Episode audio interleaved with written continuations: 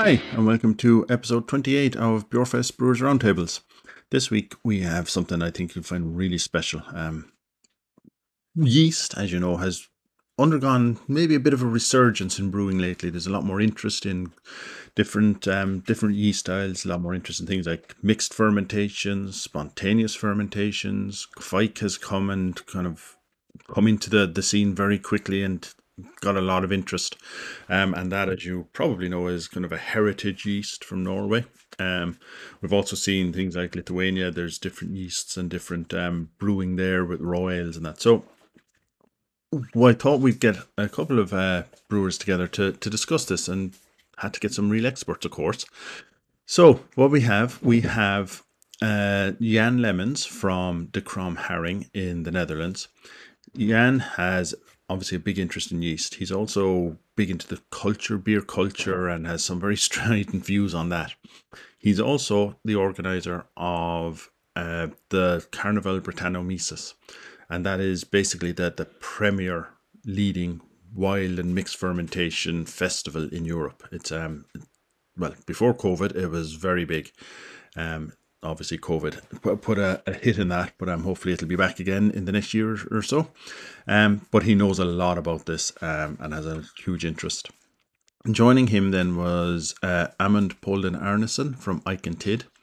Now they're a small brewery in Norway, but they're very interesting because they brew only raw unboiled ales. They're trying to make really a Norwegian craft beer but using old styles and that. So they've never bought yeast, he says. They, they've just collected different kveiks from different farmers. They built up a house um, culture out of that, basically. And without getting into it here, but the process is quite interesting in kind of mixing workhorse yeasts with these funky different yeasts to give it more flavor. And how they do that is mentioned both by Amund and by Jan. Um, so uh, that that's quite interesting. They obviously have a, a lot of knowledge. Um, Amund in particular has a lot here. But um, the other thing then that that we brought into it was the world of cider because the world of cider yeast doesn't. It has an impact, obviously, but as they explain in here during the chat, basically that you make cider once a year, so they don't have the space or the time to experiment in the same way that you can brew multiple batches at a time and you know throughout the month. So they they've never really experimented too much other than on small batches because if they obviously if they brew a big or make a big batch that's the year's um, kind of production gone on, on an experiment and may or may not sell so, but there is a lot of yeast uh, or a lot of interest in the yeast here, and especially legacy cider. And we had Liam MacDonald and James O'Donoghue on there. They're very interested in this and in exploring it. And so it was very good to get this kind of amalgamation, this mesh of kind of experience, eagerness to try things, and a discussion about where it came from the different worlds and who's driving the the interest in yeast and all that. It's a very very interesting chat. I think you'll really enjoy it. Um, and so obviously it's here. If I'd appreciate if you could give us a review, a bit of a rating, um, subscribe if you're not subscribing, and of course if you'd rather watch the video, it's available on bjorfest.com as are the videos from all our previous sessions, and we have, I say, 28, 29 of them now. Um, while there, if you want to, you can also register, of course, and it's free. And you can join in any of our future sessions with your questions, comments, insights, um, or just to listen in live. So, all that out of the way, let's talk beer.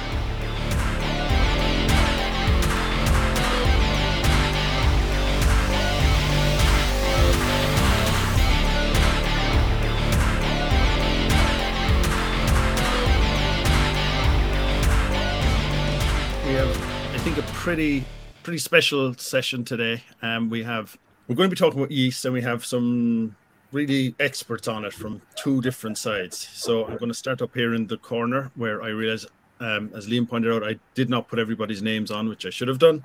But we have Jan from De Kromme Haring in the Netherlands. He's also the organizer of Carnival Brettanomyces, um, which is probably the, the premier mixed fermentation brewing festival in Europe. I would say is that is that fair enough? Yeah. Yeah, I suppose I I leave it to okay. Well, approving there is Amund from Tid. Um, so they're in Norway. Um, you're basically we can get into it later, but you're basically raw ale brewers um, with a very Norwegian focus, and you, have kind of evolved your own in-house culture from different quite, as I understand, and you repitch your yeast all the time. So, so a lot of experience there. And then one side that I I know I personally don't get any kind of information from, probably because I'm not that not big a cider drinker, um, is cider in yeast, or sorry, yeast in cider. Um, and the last time Liam was on, we have Liam here from Legacy Cider, and we have James from. I've just been corrected. It's not Legacy. It's Long Ways. Long Ways Cider. Um. So again, I apologize for putting up the, the wrong message, but um, but the last time Liam was on, we we kind of did a little touch on yeast in the cider, um, and how that that works. So I thought it would be interesting to bring in the cider look at things and see how it all kind of meshes or doesn't mesh with the brewing side and all of that. So um, so that's basically our plan for the next hour is just to have a chat with, about that. Um, I thought maybe if what we do is we kick it off. If I if I give my potted knowledge of site of yeast, and you can then correct me all about where I've gone completely wrong in this in, in my understanding of it. So taking beer, most brewing up to the mid 19th century was using it each brewery had its own yeast kind of in-house yeast culture that I think it was repitching and repitching, and it was slowly evolving. And farmhouse brewers had their own one, and they kind of slowly evolved it into their own house culture. And then Carlsberg kind of discovered how to, by necessity, discovered how to isolate out the different strains. And instead of having mixed cultures, they were then using single strain yeasts that they would kind of preserve. They would maybe repitch a few times, and then they'd go back to the source and take that again. Um, so that it went from being very, and that took off. That that became kind of the standard outside of maybe Belgium, and maybe the UK a bit, um, and outside of you know, actually outside of the Lithuania as well, where they, the and north of places like Norway, North Scandinavia, isolated kind of farmhouse areas. And if I'm right, then basically everyone started using the same yeast. It became much less complex and it became single strain. Do I have that right? Is that a good potted history? I think you have it right partly when I think when Carlsberg started using their own well isolate their strain, uh, they start using it. Many breweries start using it, or at least a technique and came up with these similar strains. Uh, but this whole culture is not only in uh, Norway or Lithuania, but Belgium as a great example but also Great Britain, which, which you did mention. Uh, they obviously kept making top fermenting beers all through the 20th century. Uh, and, and, and these are not the strains at Carlsberg. Uh, yeah. I, these, these, are, well, still, I can't tell, uh, very often still their own strains from their brewery. So, yeah, so, I suppose. But, if you're talking about lager, definitely major bread lagers, then you definitely okay. Can, but, can I can I just ask guys because I, I, I don't know much to be honest about brewing. You know, I, I just it's all cider. But uh, guys, when you're using yeast, is it uh, like this? Might seem a very basic question, but is it this, once you get your your brew and once you're um, selling it, is it the same yeast all of the time that you use then?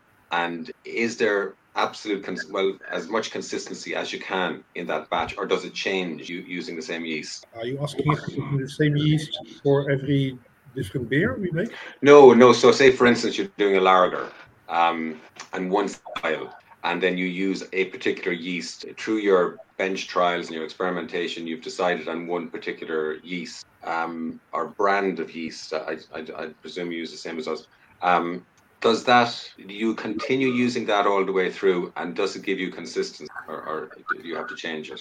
If, if you if you repitch yeast i think that's your question so use the same the, very same yeast uh, from batch number one so to, so to speak. Yeah. Uh, harvest that and use the batch number two uh, you will over time depending on the strain uh, find find differences. And it's something you yeah. consistency is a great thing usually uh, but it's something you might want to aim for too. You can say if you, you were saying lager, it's a great example. As in, I find out the lager strain we use uh, is, is becoming uh, attenuates much much slightly better after a few after a few runs, after a few beers. If you okay. Like. Okay. That's right. I'm very keen of personally personally. So I like doing that.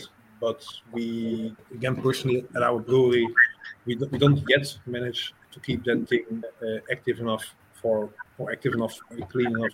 uh, we, we, we don't manage to, to keep that for say 20, 30, 40, 50 times. At some point, we have to renew and therefore okay. again a slightly different continuation. So these does change. Okay. Well, my, my okay. My, well, my question was that um, do you like once you have a, a commercial yeast, if, if you are starting with a commercial yeast, do you continue with that same commercial yeast again? But you, you've answered my, my question. You you try and harvest it uh, as much as you can, do you? Uh, we try and harvest it as much as we can if, if that's the desired uh, profile we want from that yeast. Yeah. Uh, if, if if we know we like it better, attenuating slightly better for whatever reason, taste mostly, then we try to do so. If, if we think it shouldn't attenuate much deeper, then we gotta take a fresh uh, pitch sugar. But that, like, I, I, think that's how it would have been throughout most of the history, though, is it that, like, the, the yeast always it evolved. It, it became domesticated, I guess, in, in many ways, because yeah. you harvest the you'd harvest it from the beers you liked, but you'd ignore the ones that maybe didn't work out as well. So you'd be slowly evolving the yeast to your your taste. Yeah, yeah. I can uh, I can tell a little bit about how we do it because uh, we have actually never bought yeast. Okay. Any yeast that is in the brewery is uh, gifted to us by someone who's kept it, usually a Norwegian farmer. And uh, what they usually do is they brew and then they top harvest after 48 hours from the top of the brew and they dry it and then they keep it for the next time they brew. What we do is that we, we keep uh, the culture separate from the brews. So I would uh, I have two starters and then uh, always have a backup in case one uh, fails. And I um, pitch those and fill it up with wort and keep it separate. So I actually never harvest the yeast from the actual beer we make. I just keep like a separate small starter of beer going all the time. And uh, of course, it's happened that we've gotten infections or it has drifted because we are mixing strains together that haven't been working together before. Mm. And uh, these are multi-strain sacs with uh, Saccharomyces cerevisiae with um, some uh, lactobacillus in it, naturally. And of course, we are doing the same thing as the farmer brewers are doing to this culture. So sometimes it just goes a different direction and then we just restart it because we always have backup. Okay, and the but the farmers again, I, am basically going pretty much my knowledge of yeast is pretty much what I've read, what what Lars, you know, Lars Garshol has written and kind of documented. So that that's pretty much my whole knowledge comes from him. But um, that's a good like, place to get your knowledge about that. It's, it's, yeah, I, I cannot disagree with you there.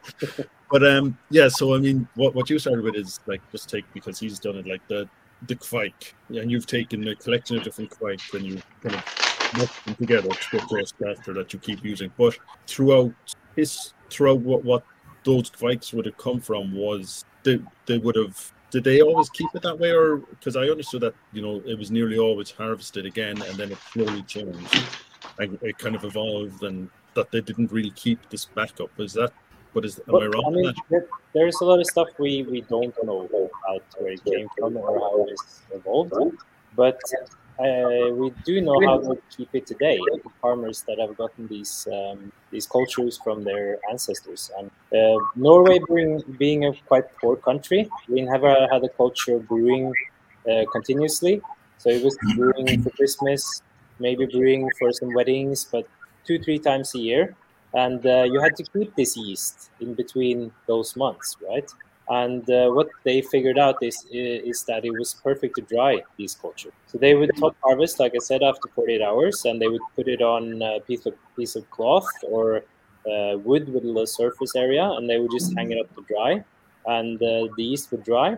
And then next time they wanted to use it, they just use this dry yeast log as a starter, or this cloth, or whatever. And um, the interesting thing is that uh, all these um, Norwegian West Coast Kveiks are related. They're part of the same family, and they have an ancestor um, that actually is dis- distantly related to uh, Weissbier yeast uh, and also an unknown other parent. So there is a mutation some point in history with an unknown parent and this yeast that came from Europe. We don't know how it came from Europe or when, but it's uh, definitely um, hundreds of years ago, and we don't have an explanation how it spread to all these farms. I mean, the geography of Norway is pretty extreme, so to get this yeast to travel all these places, uh, it is it is still a bit of a mystery, and it's super fascinating. But the the um, the icing on the cake here is that they managed to keep this yeast alive until modern age, because this was something that every farm had if they brewed beer. I mean, spontaneous uh, fermentation is, is quite risky, and uh, if you're brewing for a wedding, you're brewing for something that's happening in a few weeks, and you have to have beer at that event, and it has to be good. And if you if you're just gonna let nature take its course in that way, uh, you can have fantastic beer, as we all know, but it, it's much less predictable than keeping a culture. And yeah, and then you have to kind of keep it and blend it. Whereas with the I suppose they knew what beer they were getting, or they were pretty close to it. They weren't going to have to then go into blending and trying to. Yeah, yeah, and, and I mean they, they didn't make beer for keeping. Uh, if you're going to understand this culture, you have to take away the part of our brain that uh, takes shelf life for granted, takes stability for granted, um, because this didn't exist. I mean, of course, this beer would go sour, it would go stale, but they they finished it long before that. They started drinking when they harvested after 48 hours. Right. And, and it, even today, if I ask a farmer brewers, how do you know when the beer is, is ready, when it's done, like when it's stable? When, when what do you mean done? Uh, it's done when it's empty. so they don't have this concept of fermenting to stability and, and making sure the shelf life so it can survive for X amount of months or, or a year, right? This this this concept doesn't exist in this culture. Okay. Yeah, it, um, and and you mentioned sorry, you just mentioned there, like when they dry it, did they? So these these cultures, and you mentioned like bacteria in there and, and like the bacillus and that. So did that dry with it, or is it? Would that just come in from the air, or well, uh, uh, amazingly enough, most of them don't have bacteria at all. Okay. So there are just a few where they found some bacteria, and I know that. Well, the thing is that most of the yeast labs that have looked at these strains, they are yeast labs. So they've been looking at the yeast, but no one has been looking at the bacteria. So we don't really know much about the bacteria yet. I have heard that one of the labs have identified one of the lactobacillus as a lactobacillus that's common in, in milk fermentations. Maybe there's some cross contamination at some point. Maybe they were using some similar equipment. I have no idea, but they seem to be working in, in a symbiosis. But the interesting thing is that I, the culture we use now, because we only actually have one farmhouse culture in our uh, culture now. And when the farmer, Stig, use, brews with this culture, uh, his beer is not sour. Okay. But when we brew with it and we age it, it turns sour. So the way he brews and the way he kind of treats the beer and when he serves it makes it a non-sour beer brewed with a mixed culture. So that's that's kind of amazing. Is this uh, different origins than just using more hops, basically? Yeah, well, I, they, they don't use like the hops because it's raw beer, so they don't even boil the hops. You know, mm-hmm. they, they they might make um, a small uh, hop tea out of water and hops, but usually I've, I've seen them just put hop uh, flowers in in um, in a sith, in a basket sith, and then they run the wort through that when they run off the wort. So we're not talking a significant amount of alpha acids here to inhibit the bacteria either. Uh, so I'm thinking it, it's it's more about the way they brew, and also, of course, that they start drinking it pretty early on and finish it while still fresh. Uh, can I come in there? Yeah. Yeah.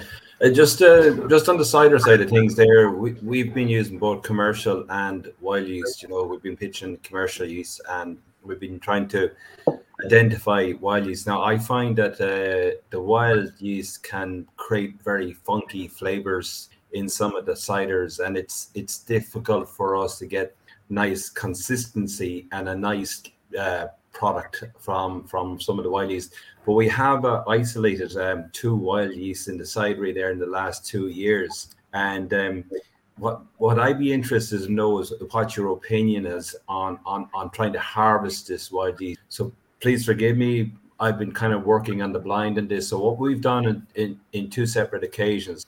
So first, when we do the initial fermentation, we get the heavy lees at the bottom of the tank, and then we'd rack off once the fermentation is finished, and then we get a, a selection of fine lees. Then I would say for at the end of the second racking, you know what I mean.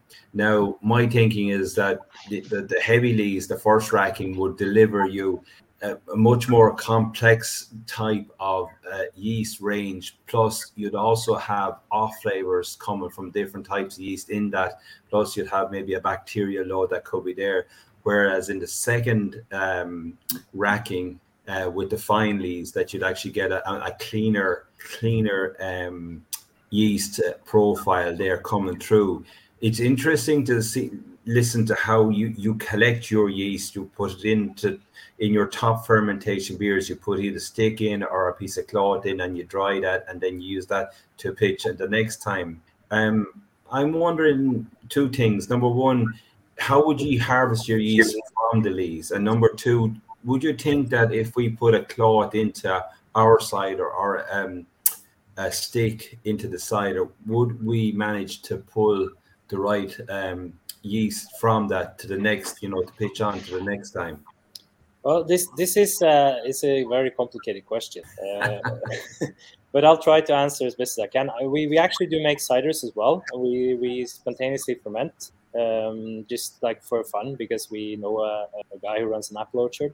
But uh, my, I mean, if your yeast will have a good flocculation ability, which mm. usually wild yeast doesn't, because that is the uh, domestication tray.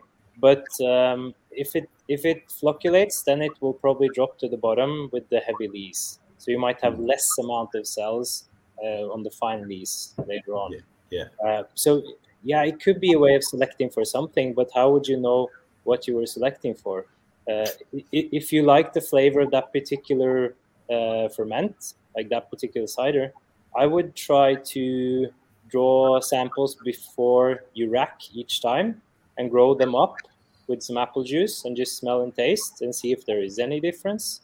And and if there is, then you have some managed to separate at least the balance of the culture a little bit because I mean there's still going to be cells coming along, but different uh, yeast will have different preferences, and if they mm. drop out early on, then you you have to get them early. If they are late survivors, then uh, you can have them later on while the other ones have dropped out. So, but it, it is it is a, a pretty difficult way to select for like certain strain it's impossible but uh, for a culture yes you can do this yeah so what we've actually done uh, up to now is that we'd we'd uh, when we're racking off we'd actually rack we say as you once racking off is finished and then you've got kind of a we say say if if you take a, a thousand liter IBC, uh, we'd maybe have three centimeters of lees at the bottom. So we, we try and take off the top the top piece, the one that was closest in contact with the cider, into a five liter drum, and we put that in the fridge, and we'd use that then the next time. Hmm. And we've we've had some quite good carryover with with, with ones that we particularly like, but it's but I what I'd love to do is kind of cement the ones that I like, you know what I mean, that we can keep them in the cidery to keep them alive. Because one of the ones we have this year, and, and Liam would comment on this as well, that we've won there this year is absolutely fabulous. Like, and it's shown off as a, a lovely character cider, you know what I mean? That uh, and it's quite difficult to get um, a commercial yeast to deliver the same complexities uh, roundness and flavor profiles that we're getting from this one. Now, I mean, admittedly, we've done a good lot of wild yeast fermentations to come up with just one at the minute that we mm. think uh, would suit our palate. Uh, can I ask you, do you age on wood at all, like on oak? Yeah. Yeah, we, we, we don't necessarily age in wood, so what we do is that we actually get a we age in in in um, in uh, whiskey barrels that we get from one of the local distilleries, and uh, that's after turning out pretty fabulous. Some of the ciders from that because that is a way of, of um, capturing a culture you like, right? If you can, if you have a cider that's turned out really perfectly with the wild culture, and you put that into a barrel, uh, chances are that this culture is going to take um, uh, start to live in the barrel. So then you take that out, and the next time you have a cider, um, maybe even not all the way fermented through, just put it on that barrel, and the chances are that the culture from the last one will still be in there and start making that flavor again. So that, Yeah. that that's that's a lot what we do here. I mean, we have these big 2,200 liter oak tanks behind there, and all the way down to 200 liter barrels, and uh, they contain the cultures that build the flavors of our beers. Basically. So we do primary with the Kveik strain, but that's basically our workhorse. That's just to to ferment out and, and get the primary fermentation going. But like the, the maturation with the longer development of the complexity, Hmm. that happens in wood. And that's where, where like the complexity of, of different yeast and bacteria live together and in opposition to create this this certain flavors that you just can't do with a single culture. Right? That's that's correct. Actually, I'll come back to that point in another minute. Just one question on the barrels there. Um, are your barrels charred then on the inside or the non-charred barrels that you start out with? Like, Uh, I don't know. They're not charred. Like they're toasted. Uh, we don't use um, bourbon barrels much uh, Yeah. because they but We but they are toasted. yeah they're toasted. Yeah. Uh, And these it- these behind there are uh, light? sorry. Would it be a heavy or light toasting that you would give? me? Um, I don't actually know, but I'm guessing it's quite light for this big Mhm. one. And and we wouldn't be looking for a very heavy one. I mean, we could do for flavoring wise, but uh, most of the wood we use is basically for the micro oxidization that happens and the maturation, uh, where you have the reductive flavors coming out a bit and oxygen coming in a bit, but not too much, so you get too much acetic.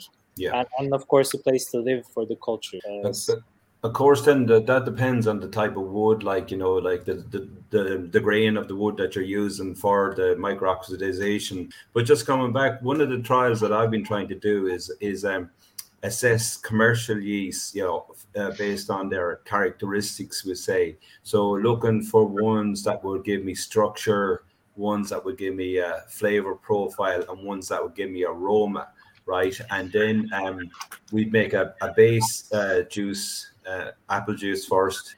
Then we'd split that out into three different par- parts. We then not pitch in with each individual yeast that was trying to give us the the the parts we want. Like we say, one for structure, one for aroma, one for taste profile.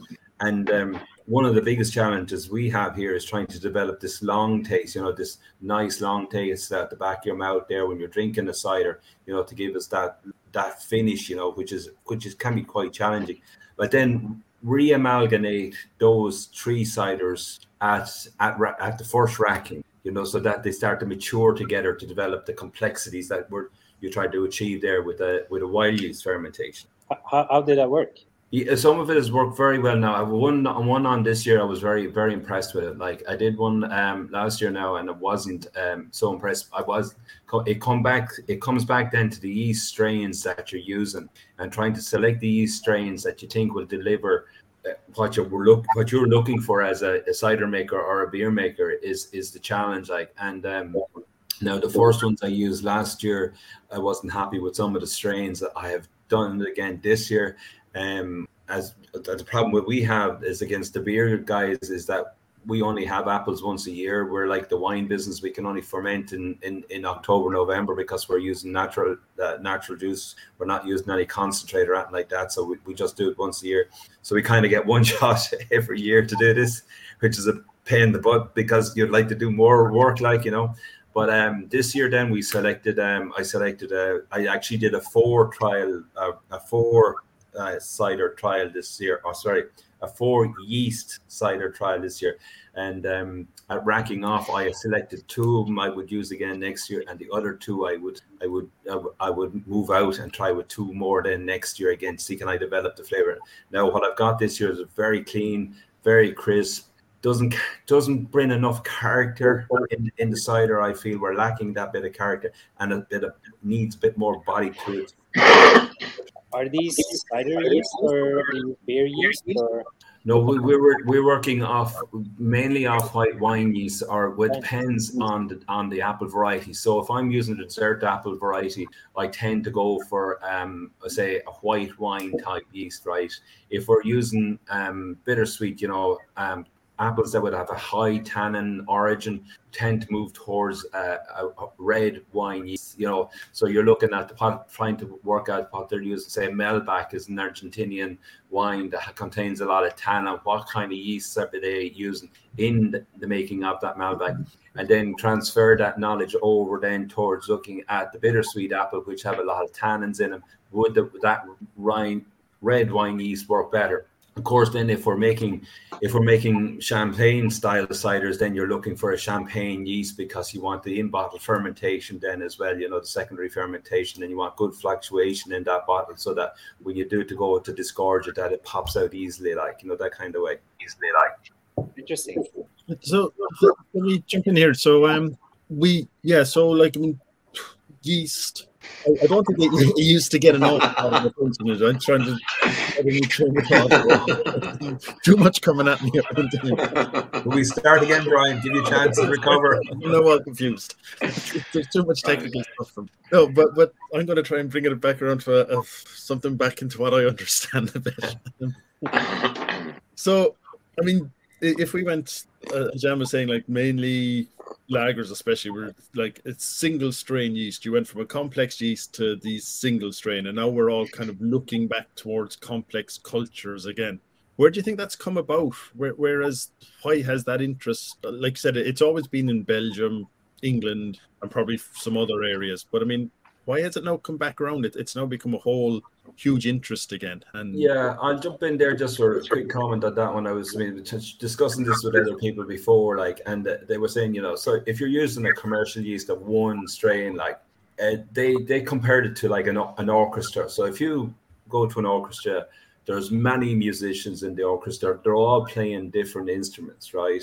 And um, that brings the beauty and the complexity to the to the orchestra. If you're using one singular, you're only listening to the trombone, or you're only listening to the violin, or you're only listening to one particular instrument within that fermentation. Whereas if you can bring more, you bring more complexity by using by using different yeast structures. Whether it's what I was trying to do in the experiment there, or what um, the gentleman here beside me um, is doing with wild yeast. You know what I mean? So and actually, if you take a wild yeast in cider, there's about four or five distinct types of wild yeast in the cider that that come in at the start of the fermentation, but they die out depending on the alcohol levels that are, are achieved during the fermentations. And then you, you end up, you know, at, at the end with the last yeast fermenting out the last of the cider would be completely different to the first yeast that started the cider fermentation, if you mm-hmm. understand. So it's trying to develop, develop the complexities within the product is what we're trying to do. When you say it dies out, do you mean that it would all literally be dead? So if you harvest that yeast, you were saying then you wouldn't have the like if you harvest what comes at the end, you've lost. Yeah. You see, this is this is part of the challenge in harvesting a wild yeast. So, so like um, I don't have the names of the particular yeast in my head right now, but like I know some of them start to die out at two and three percent alcohol. But in the hope would be that you know right they drop out to the bottom and they're in the lees that maybe they, they, they didn't fully die like that they may become dormant and then that that if you take that on again you'll be able to use it on the next i'm not technical enough or i don't have enough knowledge to say that they're completely dead or to say that they're alive. I, I just don't know. I'm just hoping that we would pull them through in in in a five liter drum like. Yeah what do you think jan is like does that make sound sound right for say brewing as well. That you know, if you're taking your yeast, you have your your complex culture. I, I just uh, had never kind of thought about this about you know well, certain, certain, ones will be dead and then I, I, I, guess that be, I, guess be, that they would be dormant rather than dead. Okay. Also, uh, from your statement, I think many of those Belgian or British breweries they also use a single yeast. It's just not that typical lager strain you always see around. Not not per se, but I think it's important to mention that single strain is a, a very common thing to do, and there are also really great single strains out there. So it's not a it, it's not a bad thing. Mm. But if you take away the all the great uh, romance about yeast, there is plenty, and I love it. You can also look at it as a certain tool. So if you if, if you use a yeast blend or or different pitch one yeast and decide to, uh, or by recipe decide to uh, uh, add a, different yeast after a few days or weeks or even even months. Uh, you, you, could say that uh, I, would say something similar. The, the, Kveik yeast is, a, is his working horse. Just brings down, uh, it, it, just ferments out most, and then there is few sugars left, and then whatever is in his uh, wooden barrels can can start play with that. But that, that can be a choice, and it indeed gives uh, a certain complexity you, you, might be looking for. As as simple as again, not very romantic. It's just a tool or an ingredient in that sense. So we use uh, blends. It's our, it's our house blend, as we, we call it, uh, with different Saison strains in there. And one is very much for that more peppery as well as fruity flavors or estery flavors. And one is simply to dry out that beer to, to the bone. So okay. that, that's the reason to use more strains. Of course, the more ingredients or the more strains we use, uh, the less predictable your beer will be, or the less uh, uh, consistent perhaps as well. So that doesn't mean it's not consistent, but less consistent. So that's a choice you can make, and that's probably why I don't want to put it black and white, but those commercial big brands you were naming earlier, that's why they choose for one one clean strain, which does exactly predictable what it has to do. Right. So it's very much yeah. When it comes out of the tank, you know what what it's going to taste like, and no. That's a fair choice too. If that's a great beer, then then that did well. Yeah. If it's not a great beer, then different discussion. I think uh, just to, to try to answer your question uh, from my point of view as well, because it's a very good question. Uh, why are these sort of wild ferments coming back into fashion, or, or even keeping a, a mixed culture or a house culture? Um, I, I think in one word, it's down to diversity, because I mean, I, I, was born in, in the early 80s, and I have definitely grown up on uh, fermented food and drink that was all made with single culture strains. And I think that's even, or I know that that's even more ubiquitous today. So if you hand someone a glass, and it, it might be natural wine, it might be a scrumpy, it might be a mixed fermentation beer, it might be a kimchi, a bowl of kimchi, uh, it might be um, uh, a sake something with a mixed fermentation or a spontaneous fermentation. It's it's this set of flavors of complexity and, and sort of kind of extreme flavors that people aren't used to. So it, it's this shocking experience, like this this you call acquired taste in English, right? Uh, yeah. You have to have it a certain amount of times to, to enjoy it, and and these sort of um, blended fermentations where you have a lot of microorganisms making different acids and different esters and alcohol and acetic acid and all that stuff. That's just not present if you buy a fermented product from a big industrial company. And there's a good reason for that because they want to make a product that's easy to reproduce and they also want to make a product that a lot of people like. But the success of that method has pushed these sort of uh, mixed fermentation products out into the fringe.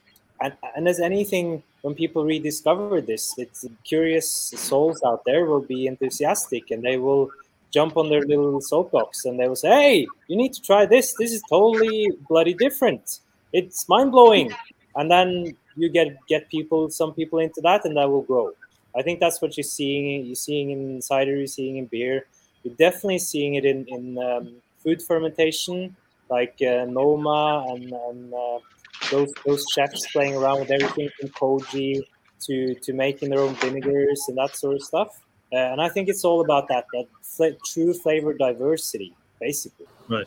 Yeah, that, that makes sense. That yeah, I mean, I suppose it, it is just the artisan, like you said. It, it's the diversity. It, it's the the difference from what you're you're used to tasting and all of that. But um, the, but do you think that that sounds like you think it's been driven a lot from the producer more, and then slowly from the. If, if you start a mixed fermentation brewery, you're not doing it to get rich. it's not a great business idea. so uh, yes, I think uh, those sort of special fermentations that are often they take time as well. I mean, uh, turnaround for a beer for us, like a, a, fruit beer, it's three to four months in, in wood, and then it's a couple of months at least in on fruit, and then a couple of weeks re-fermentation in the bottle. So I mean, it's it's not this fast-moving consumer good type of product. So so I, I think that yeah, of course you have a following, but producers that choose to do this uh, and, and, like spend a lot of time money on it, they have to be a certain kind of crazy. and yeah, but but I, I, I mean I do see like I said, it, it is becoming more popular, and you do see it. You know, lambics have suddenly shot up in, in popularity again, um, and that's probably the most extreme version of wild yeast around. But also, like I, I do see, you know, the yeast that that's being used get mentioned more. Maybe not, maybe not like on the, the main large brands, but you do see, you know, the, the yeast getting listed alongside, say, the, the hops now or something like that. So it's slowly there, and you see quite mentioned. You know, people are very excited about it. So it seems to be that that yeast is getting in the beer side. But Liam, in the, I, I don't see any of that on cider bottles. There's no mention of yeast mentioned. Is that something that there's a there's a potential market for, or? Um, I'm not sure. To be honest, I think we're still kind of around with yeasts, and um, there's no real dominant yeast in uh, a secret in relation to the yeast that we'd use, and we, we don't let it out.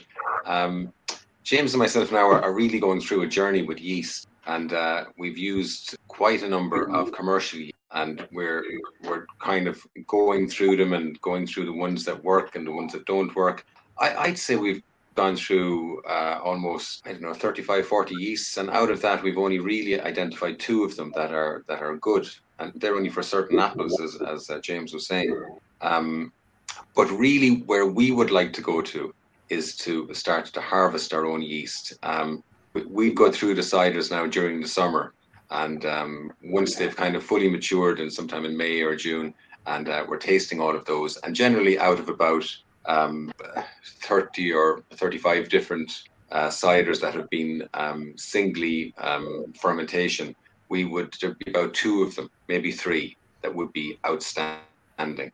And they're the ones then that we would try to um, reharvest those yeasts and um, and, and uh, use them again for for more of the ciders. But our challenge, as James was saying, was how to reharvest and um, whether to start with the kind of um, the first racking, which is the really heavy sediment, or the, or the second racking. So um, that, that's our challenge at the moment. But in relation to yeasts, and, and to answer your, your first question, it's um, no uh, highly complex, highly uh, consumers wouldn't have a clue, not a notion.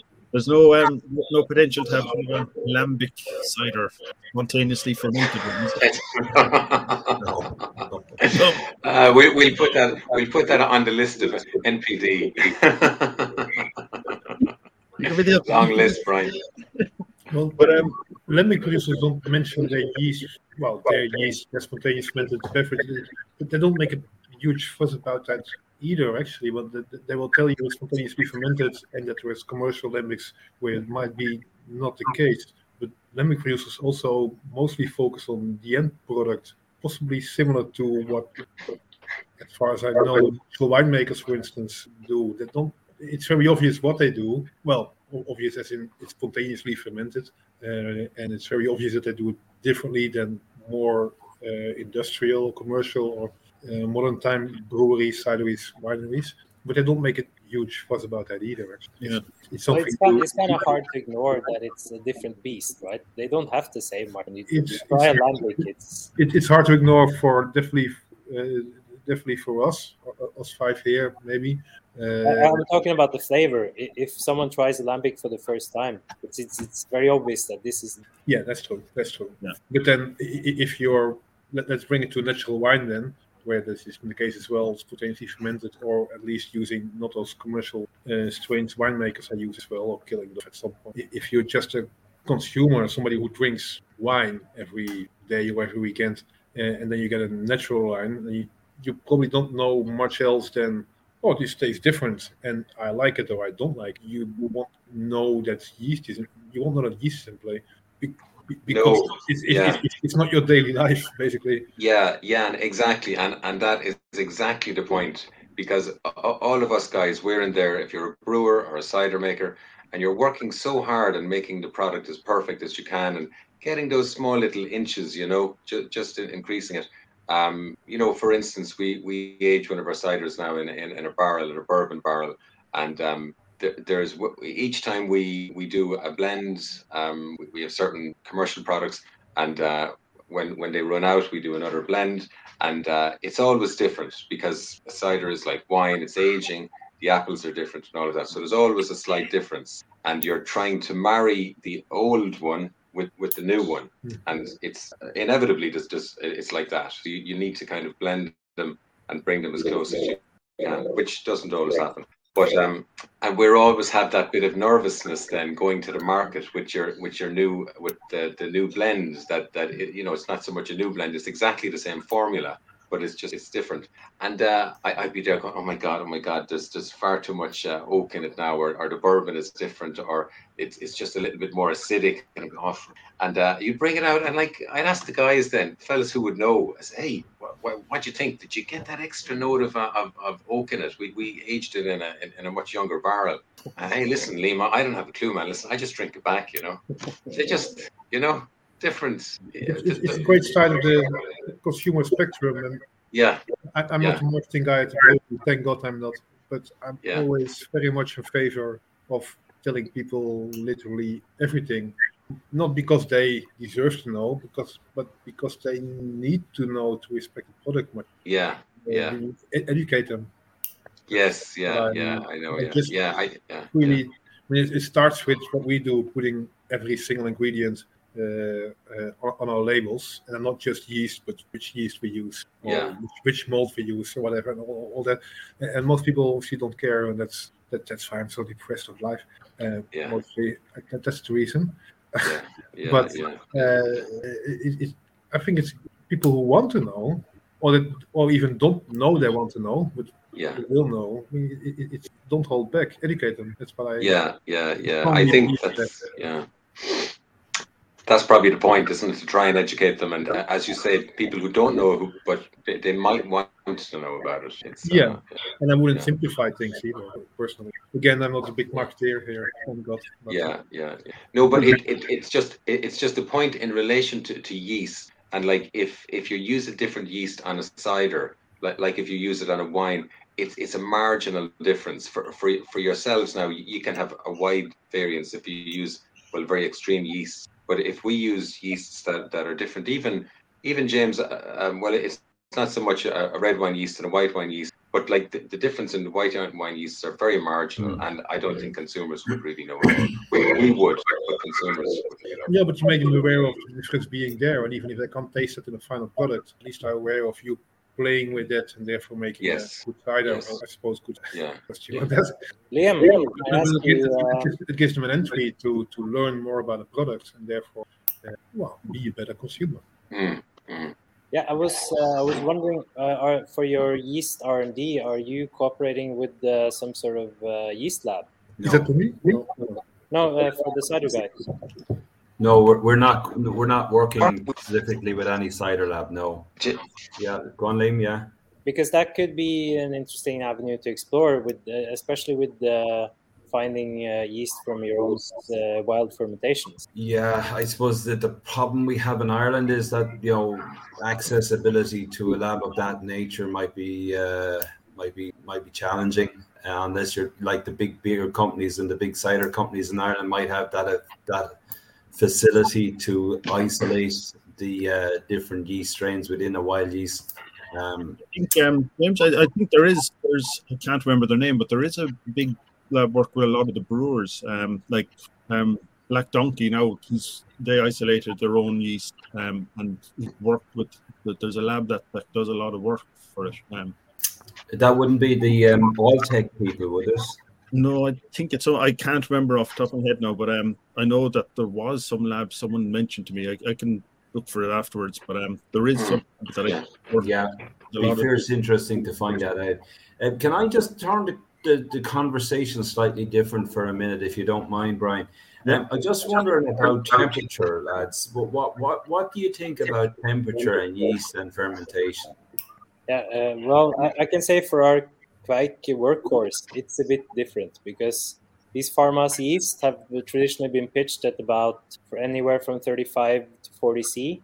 So uh, our primary fermentation depending on season will be at a pitch temp from 36 to 40 degrees so we uh, that, but that's very particular with the Kveik that's that's one of their unique traits uh, and it, it creates these beautiful esters, but but not any fusel alcohols or anything. So that's um, that's pretty amazing, and that that also uh, it had the has the added benefit we don't need temperature control at all. Like I just adjust for uh, the uh, seasonal temperature a bit, but then I just ferment in IBCs, and uh, we we have one steel the stainless steel pressurized tank, and that's for bottling. So uh, that's uh, the Kveik saves us a lot of money on fermentation tank. But that's massive temperatures. But you have the advantage there that the, the wort is coming off a boil, isn't it? And you can you can see where the wort comes down from the from from the boil. Then you can actually pitch your yeast at the right temperature. Isn't that correct? Yes. Yeah. Whereas we would have to heat the cider quite a lot and would cost a lot of money to heat up the cider to 35, 40 degrees. Like I don't think that we do anything positive for your cider fermentation No. either. like I mean, we I've had a cider out there at the weekend there or during the week, like, and it was in an IBC. It was at three degrees when I was taking off a, an ice cider, and I was trying to heat it to fifteen degrees C to put uh, to put pitch in the yeast. Like, bloody hell, took all day to heat it up. You know. Now I mean, I have an industrial type um, um, immersion heater to do it, like, but geez, still took all day to heat it, like. You don't do it with, with fuel costs these days. no, you know, like I mean, what what we're trying to do there in the cider is is is, is create um, uh, a low and slow fermentation is always what they recommended to do, right? And the, the the real issue I have with low and slow with the commercial is most of them like to run along between 18, 20, 22, 22 degrees C, like. And I right, I've isolated a few yeast that will happily work at around 10 degrees. Now, some of them will work lower, but the problem is they start to throw off a lot of off flavors that you don't want coming through in the cider. Like if uh, because the yeast are actually just stressed from the coldness of what they're trying to work in. Like, and that's that's why I was coming at temperature and how do you find temperature and does it does it really deliver what they say it delivers when you get it at you know say 18 degrees? Is it delivering all the the flavor profiles, the the complexity of flavor from that that single strain yeast, the uh, the mouthfeel and stuff like that. Do you find that the, the temperature at fermentation is very critical? Jan, you uh, use different cultures, so you use different cultures and critical. Well, I, I aim for certain temperatures. And now actually, yesterday we brewed a strong, strong Saison, eight percent Saison beer. So it's a dry, very dry, only Saccharomyces fermented beer, about eight percent in alcohol. And, I was thinking it was becoming too estery, too too fruity, if you like. We decided to, uh, well, for a while, now a bit more drastically, decided to to, to go from it was a 28 normally fermentation temperature really really kept it at 23 or so. Mm, I can see what that gives, but that's definitely something we play with, of course. Yeah. And then I mean there, is if if you, if brew lagers, you go much lower. You go around say 12 uh, 12 C. degree C. Um, most other beers are 20, 22 Celsius. You can decide to go 28 indeed, uh, but then still that, that's that's a tool to play with. Yes, absolutely. And these are commercial products. So usually they come with uh, specifications from the Yeast Lab, right? They are on the beer side. not, not always commercial products, but often are. Uh, but you, well, you can guess and you can learn, obviously, while, while using them. Yeah, the, so the ones that like the commercial ones are really much more of a they're like a building block. They're the scientific, like this is your instructions for using them. Whereas what you're doing with the cultures are just more kind of check and see and kind of your gut feeling. Yes, uh, I, I said too too often now. I think uh, uh, th- th- this is partly true, although that they promise you more than they can deliver using commercial products. But if you use non-commercial products, you and you talk about the fermentation time of a, of, of, of a regular Saccharomyces, so therefore uh, the beer will, will be done in say say four weeks or so. Uh, you'll you'll know after one time brewing, and if you don't, you know it after two times brewing how this thing is behaving, and you can you can taste it, you can sample it, and uh, figure out very much by by experience with other yeast uh, how to deal with it next time. If you're talking about a mixed culture, including wild some Brettanomyces or other yeast, then then it becomes different different beast. Something I think literally every brewery is struggling with. What what else? What flavors? What what else is gonna give you? Yeah, that, that, that was a question I actually had here. So, like, if you've got your your mix your, your mixed culture, so say your kveiks or say out of Lithuania, the Simonaitis yeast, things like that, where they have the you know that they have them from a particular farm, particular brewery, and then they've been commercialized. But when they commercialize them, all you're getting is one strain out of that out of that culture. So I'm wondering where that where, where things lie with that because if you're only taking one strain, it's never going to be what that whole culture was, and yet it's still marketed as being the same yeast. So I don't know what what what's your opinion on that? I mean, it seems I don't know. It, it doesn't seem very honest somehow. Uh, I mean, it, it's a it can be a bit of a hornet's nest actually that uh, because some people in Norway think uh, that um, these yeast labs, especially in America, that have taken uh, single isolates of kveik and massively marketed as kveik and feel that uh, this is dishonest in some way to the tradition. But actually, most of the people who, who own these kveiks have, uh, because Lars Marius, when he collect, collected them initially, he, he asked them, can, can this uh, yeast be used by others?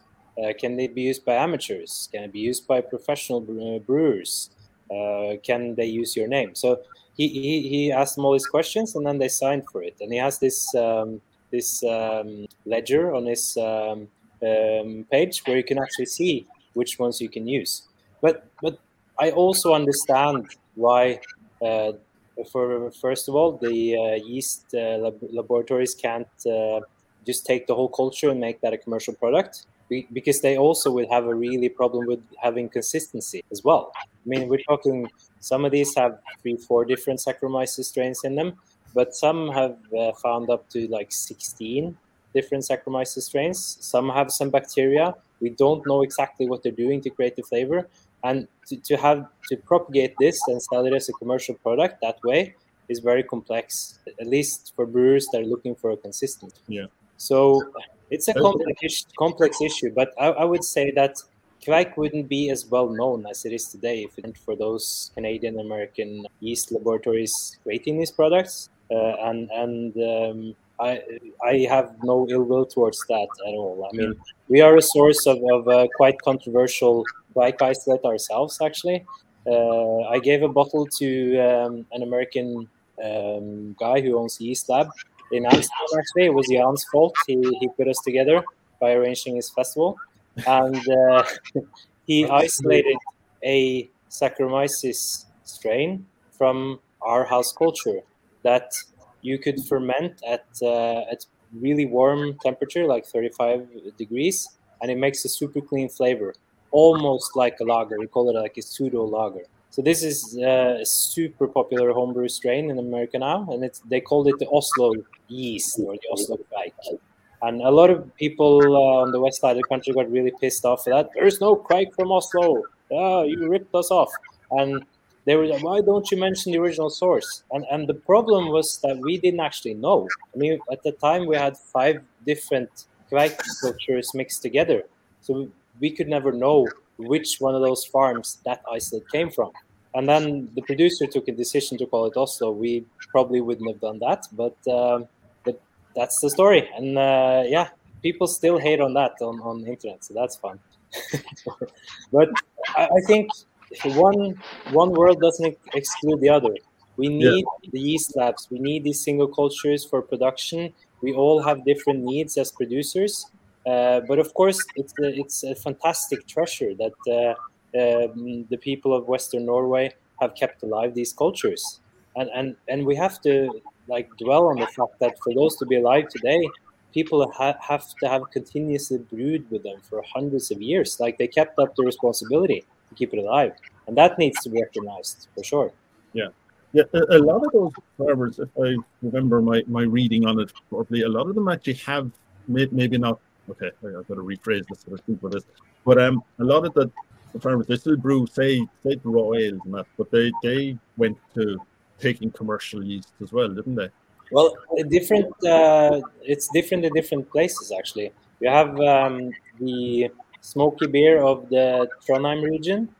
They have lost their kveik, so they don't actually have a farmhouse yeast. They use um, they used to get lager yeast from local lager brewery, uh, but now they can they use like US-05 neutral ale yeast, for instance, but they make their own malts. So they actually either grow the grain themselves, the barley, or they buy it from a local farmer, and then they they malt it and dry it under um, uh, alder wood, the traditional way. So they have kept that part of the culture, And then you have the raw beer brewers in uh, Hornindal, which don't actually boil the wort, and they have their own culture. So they've kept that part, but they use commercial malts. So you have these little dots around the country, especially on the west side and, and in Trondheim, where they all kept their little part of the culture, but some of it has been modified. In like that's the way with everything, right? It's uh, everything is a snapshot. Everything evolves. But these people don't use trikes from uh, other regions. Uh, some of the brewers in Trondheim have now experimented using kveik from Hornindal because they came together at this farmhouse festival, which is called Kornølfestivalen, uh, which Lars Marius is part of arranging. I was on the board until uh, two years ago as well. And uh, the goal there is to bring all these regions together. And of course, they will learn from each other. And, and some of these uh, brewers from Trondheim, oh, you have yeast? Maybe we can try that. But also, they're quite apprehensive of, of changing the way they brew the beer. Because so they, they prefer, prefer commercial US-05. Sorry? Are you saying they prefer a commercial US-05 because it gives them better results? It, yes, and also they are they don't really innovate on this product. Like they, they brew it as they've always done it. It's like making the Christmas ham. Like you make it this way because you do it every year, and the mindset isn't there of improving or enhancing. It's just the way we do the beer. The mindset is there's not a mindset either to make a uh, to say it like, like a more Norwegian product. No, that is more this the sphere of the uh, professional brewer. Uh, I mean, this this brewing tradition it's more about like any other food or drink tradition that we do for Christmas. A lot of mm-hmm. us, right? Like we do it because it what we always done is part of the feeling of Christmas, and like they don't think like we professional brewers do usually. They it's not it's not about heritage; it's about tradition. Yeah, well, it can be both, right? But uh, yeah, I mean, some of them remember having their own kveik, but I mean, for uh, Trondheim, I think they lost it in the early 70s. So a lot of the brewers now won't actually remember using anything else than the local lager brewery uh, yeast. It all depends on what's tradition to them, right? And what's the tradition like on on cider? Um, like cider's obviously been, you know, been, been made for a while, but was there a tradition of any kind of local ciders where they might have used their own yeast on either Liam or, or James there? Yeah, so the thing about cider making in Ireland is that it, its tradition has been fairly poor. Like uh, you know, strictly speaking, it's only in the last um, ten years that craft cider making has actually taken hold uh, substantially in Ireland. Prior to that, then you have had the the big company Bulmers, which was the main cider producer in Ireland. Now there was one or two other uh, companies that did cider, but they were all done on the commercial level.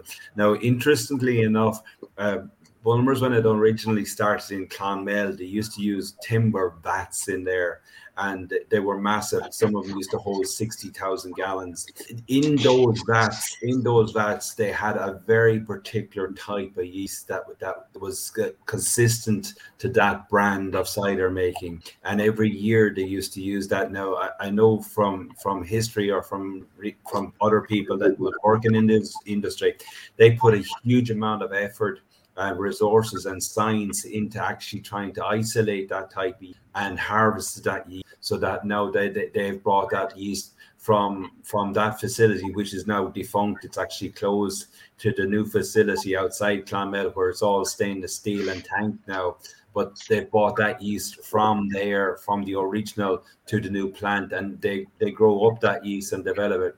But if you're looking back uh, we said very traditional cider making in Ireland. It's, it's quite difficult to find it. Mark Jenkins, another cider maker in in uh, in Slane and County Kildare, he's absolutely a beautiful cider maker. He makes a, a French style cider called Keeving, and he's excellent at it.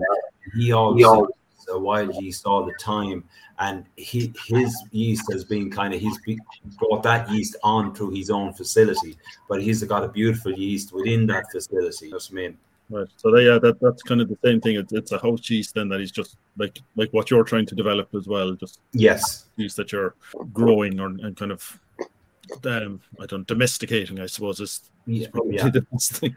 Uh, but I'd go back on, on what Jan said earlier. Like, I mean, I'm I'm not like we do use commercial yeast, and we do like some. We've, I- as Liam said there earlier, we've identified some strains of commercial yeast that we find are excellent and produce beautifully crisp, really lovely ciders uh, in their own right, and we do use those ones as well. Like, so it's about marrying the complexities of a single strain with what else we're doing and because we have about eight or nine different products that we're, we're working with and like we're trying to target the yeast selection towards those product developments as well so that we're kind of bringing different characters similar to what the lads are doing in beers and beer styles you know so i mean they i'm sure they have different yeast for different styles of beer that they're using. And we're doing the same thing but as Jan said um, yam is that correct? Uh, yeah. He like we do use single variety commercial yeast styles and we do find some of them are absolutely fabulous like. Yeah, I guess that the problem, like you said, with the, with it is that whereas the beer, the, the brewers can kind of brew different batches every, you know, start every every couple of weeks. You and they can experiment with different things. And you have the yeah problem of basically doing it once a year. exactly yeah yeah And spontaneously fermenting cider, isn't that a, isn't that a somewhat common thing either? pardon sorry yeah Uh, spontaneously fermenting your cider with basically with the yeast on, on the fruit. How, how how how common or uncommon is that? Uh, so, so in Ireland, we have probably, about 14 craft cider producers in Ireland at the moment, and uh, only um, is it three of them, and to my best of my knowledge, three of them are using wild yeast fermentation. I suppose the problem we find with wild yeast fermentations is that it's not delivering the consistency and the product that Liam was referring to earlier, and it's creating more of these funky type styles. Now, our market is too small for us to be playing with that. Um, we're playing with that kind of thing. You know, we don't, as as um, uh, Amon said, that like you know this acquired type, acquired style of taste, you know, acquired taste for a particular style of cider. Our markets are just too small for us to be trying to, to tap into that niche market. We just wouldn't make any money at it, like you know what I mean. So, and we're trying to do is we're trying to bring the consistency, bring the quality with that consistency as well to appeal to a mass market. The mass market in Ireland being very small. But i- i- Is that only a consistency thing or also a time consuming issue perhaps? very much uh, consistency number one right and i suppose time consuming in the it's it's not any more time consuming because all right i do these trials at home myself so i i I kind of enjoy it as a hobby as well as everything else. And if I come across something that I'm doing at home that we can bring to this the cidery and bring it in in an efficient manner that that doesn't dictate, you know, doesn't take from time or cost too much money, then we can implement these things quite quickly. But I mean, there's no way we can do that that kind of trialing in cider because it just takes too long and you're playing with it too much. It's just that I'm I'm interested in doing it. I enjoy doing it at home and I do it as a hobby as well. So it just kind of all works together. Yeah, I wonder if there's uh, like like you said, the, the cider market is small, but well, I suppose that, that the market in Ireland for kind of spontaneous beers is probably small as well. So I was saying whether you could kind of target some of those. That's probably a small market as well. I leave that to Liam. He's the salesman. no, I'm I, my, I'm trying to put the reins on James and hold him back. He wants to create all of these funky, crazy ciders, and I'm saying, "Oh, listen, come here." Uh, I don't know. I, I think there's a whole new market there for you. Not huge, but maybe it's big enough. yeah, man. Uh, anyway, it's um, I don't know. Um, it's been very interesting for me getting the getting kind of the cross opinions on this. Um, where do you think uh, it's a culture? Like I said, I, I suppose I'm bringing it back around a little bit because I kind of asked this, but um, like there is the whole. It's like a culture of the you know spontaneous, the complex beers versus the big, much bigger market of people who don't know anything about yeast and don't know anything about it and just take the beer. Do you think it seems to me like it's growing? That there is an awful lot more interest in it, like you said. For where do you think it's going to go in in either beer or cider? Do you think it's going to continue in that growing, or is it going to kind of hit a hit a wall where you just don't have people who care anymore? As for beer, because uh, there's a much much bigger interest in beer than there was say 15 years ago or so, at the start of the craft Yeah. beer revolution, whatever they whatever they call it. Uh, I myself have been a bit disillusioned by the amount of people that came to that to that beer scene, and I'm actually hardly interested in uh, experimenting different tastes in general. To be honest, they were just happy to switch from the lager to the IPA, to put it a bit boldly. Uh, but then, if you see the amount of people who are drinking their specialty beers nowadays, I can't talk about cider. I, I, I- think it's, there's limits, Eh, un- un- unless people really are willing to to, to learn, basically. Yeah, I mean, I suppose like when you look at it, the yeah, the, the craft beer, like I said, it's all or it was initially it was all IPAs, and that's all people were probably still are. Is just like the hops that are being used, and very by knowing what hops, they know everything about beer. something. Whereas, yeah, there, there's this whole area yeast. Just I, I don't know, like I don't know what I'm trying to say here, basically. But yeah, like it that you know, like you said, you put on all the malts, all the yeasts, all the hops you use, whereas most of the time people are just looking at the hops. I mean, yeah, but, but, but even that, well, I'm not, not sure it's such a question, but I think many people who consider themselves uh, beer geeks, so, something alike, they, they don't really care about much else than uh, having something special they can or, or hyped or, or hard to get to show off with, or otherwise something easy drinking like a juicy IPA, and that those are great beers. Nothing wrong with that. But but I I, I, I give up on believing that uh, the current beer scene, uh, I can't predict the future. Of the current beer scene is not really interested in very Right. deeper, uh, more complex uh, flavors. I fear. I, I think I think there there's But I'm willing to hope. sorry, James, you're saying.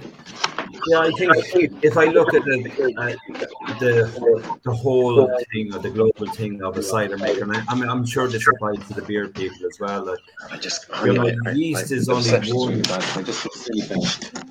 It's like, so yeast, yeast is only one aspect of our cider making, and like we have multiple aspects in the cider making that that impact on the overall quality and the finish of our product. Like, and yeast is only one part of this, and I think is what we're trying to do is like look at this as one part of a multiple part. Like it's it's attention to detail, like and trying to us trying to achieve the maximum quality of a very good product is about the attention to detail of all the different elements that are involved.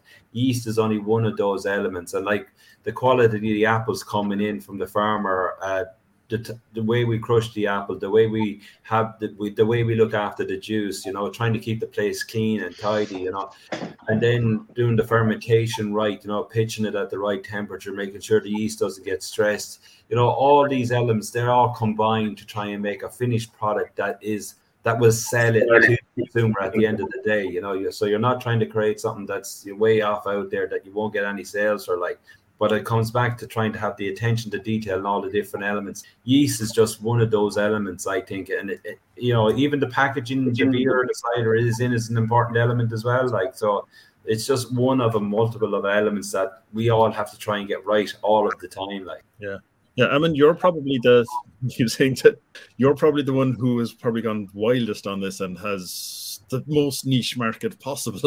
I Yeah, mean, I think uh, sour beer is growing in Norway, but it's still very small. If you compare this to music, like you will have your mass market hit songs, and you have different subgenres, and um, people will find what they like. I think what we stand for with, what- with what we do is that we we create a product that that adds to the diversity. To be honest, like in beer now, it's it's very much assimilating. Even in, in craft beer, it's assimilating in a way that a lot of breweries all over the world are making the same beer styles with the same raw material. Uh, and um, to be honest, like that is a slight problem if you value diversity. So uh, our sort of mission statement is to act- at least do our part to be. We, we will never. I mean, this doesn't really scale up in, in a way that we could have this uh, producing millions of liters a year. So it is made for a small size, and we are made. We make beer that fits a niche group of people, but it's growing slightly bigger. But but that's what we want to do, right? That's that's our mission, and that's that's the beer we want to make. And uh, I do believe that there is a certain responsibility on producers to to decide what do you want to make.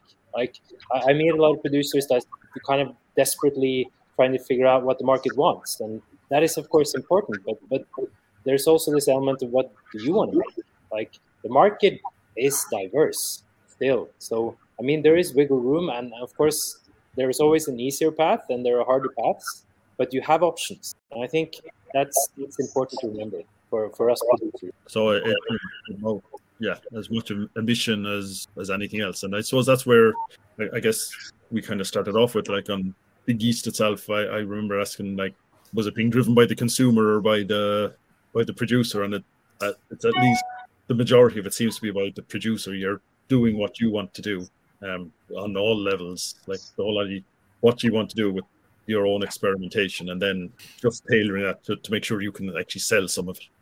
Yeah, but Brian, Brian, can I just commit? Sorry, that the, my my uh, connection went went low there. But just in relation to that, I think you hit the nail on the head. Um, look, the, the I suppose the beer market is so well developed that consumers now understand like the differences that yeast will have to, to the beer. You know, the in in Ireland we we don't have that heritage at all.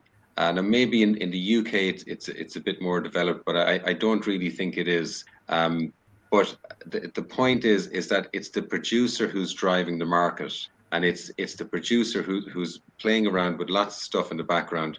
And I suppose once once we get very comfortable with our yeasts and see that there's a significant difference in the, the same apple that that's been same apple cider and if you use a different yeast in it um, then then we'll start to promote that and start to kind of bring that to the consumer.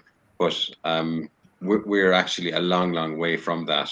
But i think that's it's all going to be driven by by the the, the producer. Right. once once the market is there and once the consumer is interested in that but yeah but uh, said earlier, like education. So Jan was saying, like yeah. educating people what's there and what's different, and but it's driven by what you want to experiment with and that yeah. what you the your the craft basically rather than yes, yes, exactly, yeah.